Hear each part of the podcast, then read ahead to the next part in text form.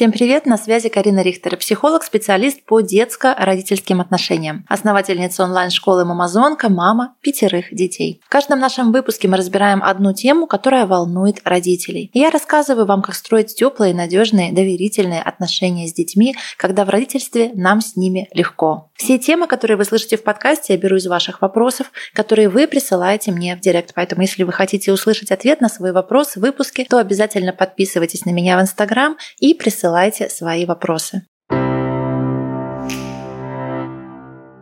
В этом выпуске мы с вами обсудим, почему ребенок игнорирует маму. Знакома ли вам такая ситуация? Вы что-то повторяете, вы просите ласково, по-доброму, по-хорошему, но ребенок не откликается, он вас не слышит. Или он говорит, ага, сейчас, мам, сейчас. Да-да-да, ну сейчас, сейчас, подожди, да, сейчас. Проходит час, два, три, и пока вы не закричите, пока уже мама не стала вся красная, и пар не пошел у нее из ушей, только тогда ребенок оборачивается, спрашивает с удивлением, да, мам, ты что, что-то хотела, что ли, да? А ты что-то мне говорила? Кому знакома эта ситуация, что повторять приходится по сто раз? Пока не закричишь, ребенок не услышит. Он, кажется, вообще запрограммирован реагировать только на крик. Давайте с вами разбираться, что тут на самом деле происходит. Важно знать, что вообще в нашей природе не заложено игнорировать людей, которых мы любим. Это противоестественная программа. Если мы с вами посмотрим на природу, да, посмотрим, например, на прекрасных уточек, которые весной а, в изобилии плавают по прудам, а, по каким-то маленьким речушкам, а вы увидите часто такую картину. Плывет впереди мама утка,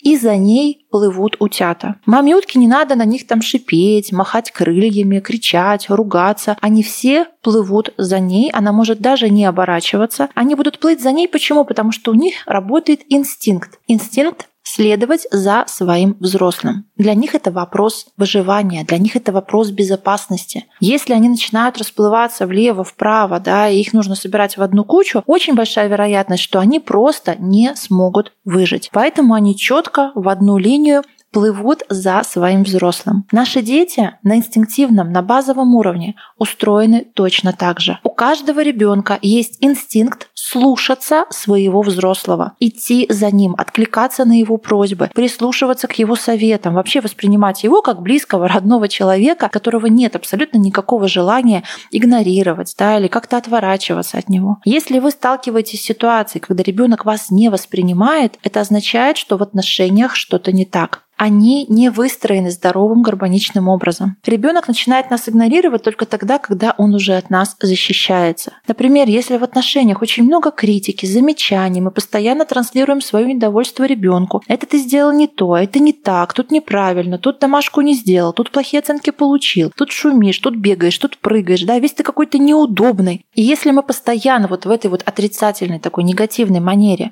выстраиваем нашу коммуникацию, то ребенку там становится больно ему там становится плохо, ему там становится небезопасно. Потому что для ребенка вообще очень тяжелое переживание я не нравлюсь своей маме. Мама меня не одобряет. Маме со мной тяжело. Мама меня что, не любит? Да, самый страшный страх у любого ребенка. Мама меня не любит. Почему это самое страшное, что может возникнуть в жизни ребенка? Потому что они прекрасно знают, что без нас они не выживут. Даже у самого маленького малыша, у которого все инстинкты будут направлены на то, чтобы выстроить привязанность, даже у него мозг уже четко понимает, если у нас есть свой взрослый надежный, то все в порядке, мы с тобой выживем, он нас покормит, оденет, спать уложит, все будет хорошо в нашей жизни. Если у нас своего взрослого нету, шансов у ребенка выжить, даже не то, что в младенческом возрасте, но даже и в более старшем возрасте, все равно нету. Человеческое существо вообще довольно долго находится под опекой родителя. И никакой ребенок не может не не любить своих родителей. Просто потому, что он без них не может выжить. Это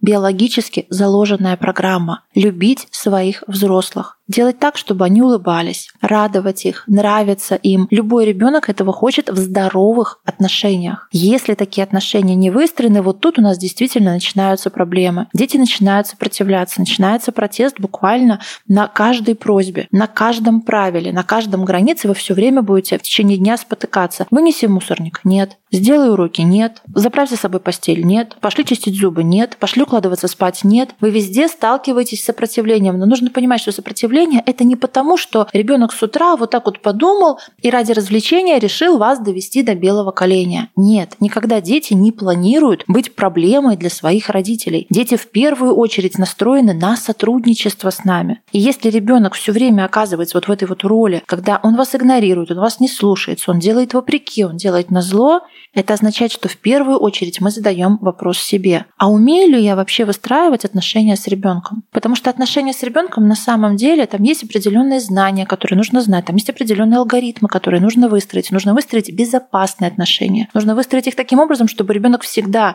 четко и уверенно понимал, что мама меня любит, я маме нравлюсь, она меня ценит, она мной гордится, она рада, что я у нее есть. Тогда ребенок может выдохнуть, он может успокоиться, он может расслабиться, он чувствует себя уютно, надежно, безопасно в этих отношениях. И он разворачивается к нам. Он настроен на сотрудничество. Может быть, ему не очень нравится выносить мусорник или чистить зубы, но он будет это делать, потому что естественное желание радовать своего любимого человека. Вспомните любой свой период влюбленности, когда мы встречаемся, эти бабочки в животе, мы не будем топать ногами, мы не будем делать что-то вопреки, на зло, вредничать как-то. Нет, мы наоборот показываем себя с самой лучшей стороны. Мы стараемся, мы делаем иногда даже то, что мы не делаем. Например, девушка, которая не особо любит готовить, может прямо специально ради любимого человека залезть куда-нибудь на сайт, найти рецепт борща и приготовить вкусный супчик. Почему? Потому что она хочет радовать того, кого она любит. Это совершенно естественно. И для ребенка тоже совершенно естественно слышать своего родителя, выполнять его просьбы, радовать маму или папу. Поэтому, если вы в ребенке этого желания не видите,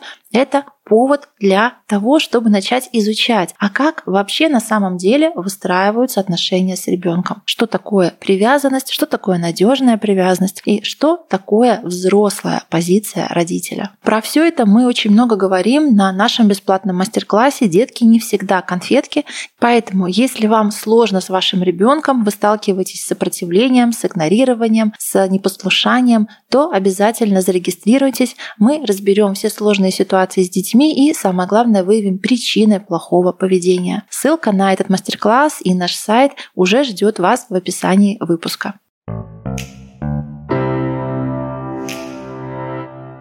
Ну а я благодарю вас за то, что вы послушали этот подкаст, что вы были с нами. Задавайте свои вопросы в директ, обязательно подписывайтесь на меня в Инстаграм, обязательно присылайте мне обратную связь, что вы узнали, что заставило вас задуматься, какие, может быть, новые вопросы у вас возникли. Пишите мне в директ, я всегда рада вашим сообщениям. И не забывайте рекомендовать нас своим друзьям. Отмечайте в сторис, делайте репосты, ставьте отметки. Таким образом я вижу, что вы с нами, что вы слушаете наш подкаст. Меня это всегда очень радует. Я понимаю, что мы все это делаем не зря.